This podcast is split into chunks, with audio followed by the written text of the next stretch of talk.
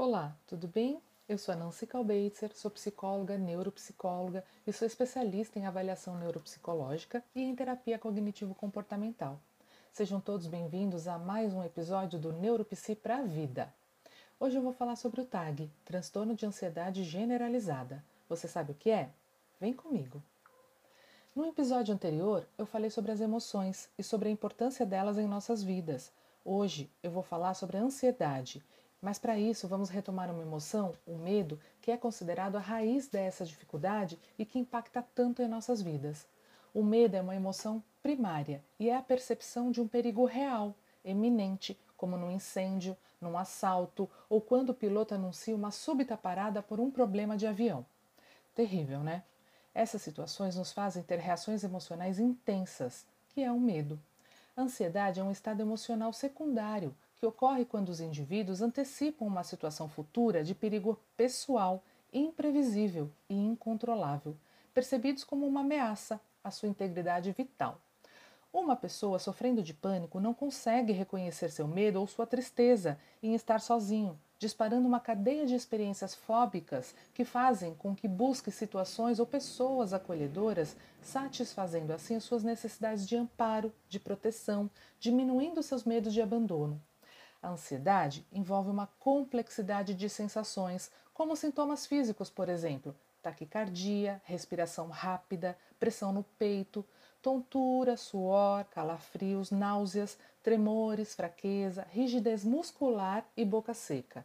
Também envolve sintomas cognitivos, como medo de perder o controle, de se machucar ou até de morrer, medo de enlouquecer, da avaliação negativa dos outros, de pensamentos, imagens ou memórias ameaçadoras, tem a percepção de irrealidade e desconexão, hipervigilância do perigo, memória fraca, concentração pobre, confusão mental, dificuldade de raciocinar e até a perda da objetividade.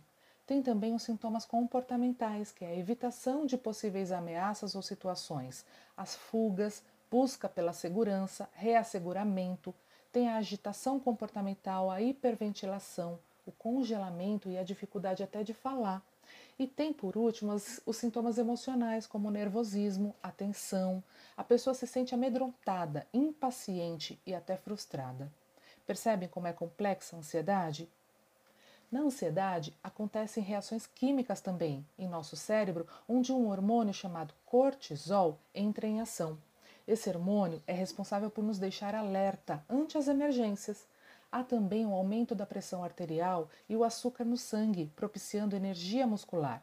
Podemos nos sentir paralisados, pois ocorrem mudanças nas funções anabólicas de recuperação, renovação e criação de tecidos.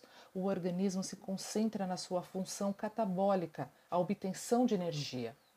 Uma exposição longa a esse hormônio, ao cortisol, pode trazer danos ao córtex pré-frontal esquerdo, além de problemas de memória, alteração de humor, dificuldade na interpretação do espaço, que é a inteligência espacial, além de uma desconexão na empatia e em sentimentos até de remorso. Não importa se a ameaça é real ou não, a resposta fisiológica sempre é a mesma. Não existe um limite muito claro entre a ansiedade normal e a anormal. Pode-se dizer que o TAG, que o transtorno de ansiedade, tende a ser mais exagerado, irrealista, intenso, persistente, generalizado e que interfere na rotina das pessoas. Quando estamos ansiosos, o medo subjaz o estado psicológico e nos leva à ansiedade. É importante na TCC, na terapia cognitivo-comportamental, identificar os pensamentos que levam ao medo principal que causa essa ansiedade tão intensa Quais são esses pensamentos automáticos que levam a todas essas emoções e mudanças no comportamento? A agorafobia, por exemplo, é quando, ao pensar em ir ao supermercado, uma pessoa torna-se ansiosa. Aí o medo subjacente é de ter um ataque de pânico. E se eu tiver um ataque de pânico no meio de todo mundo? No caso do medo de dirigir, acontece da seguinte forma: a pessoa torna-se ansiosa ao ter pensamentos automáticos do tipo: e se eu perder o controle do carro? E se eu jogá-lo em cima de uma ponte? E se eu morrer?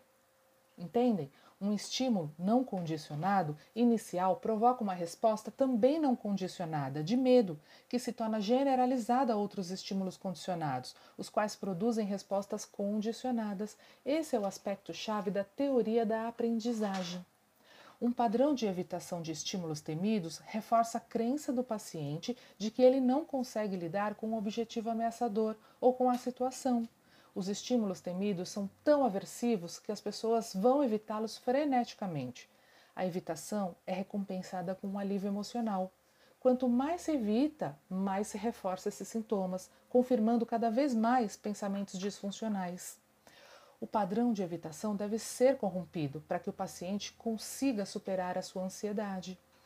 Num outro momento, eu vou falar um pouco mais sobre algumas técnicas dentro da TCC que tratam a ansiedade. Mas por hoje a ideia foi mesmo explicar o mecanismo da ansiedade, qual a emoção que está por trás dela e o quão impacta em nossos pensamentos, em nossas emoções, comportamentos e em toda a nossa vida. E é isso. Espero que tenham gostado. Até a próxima.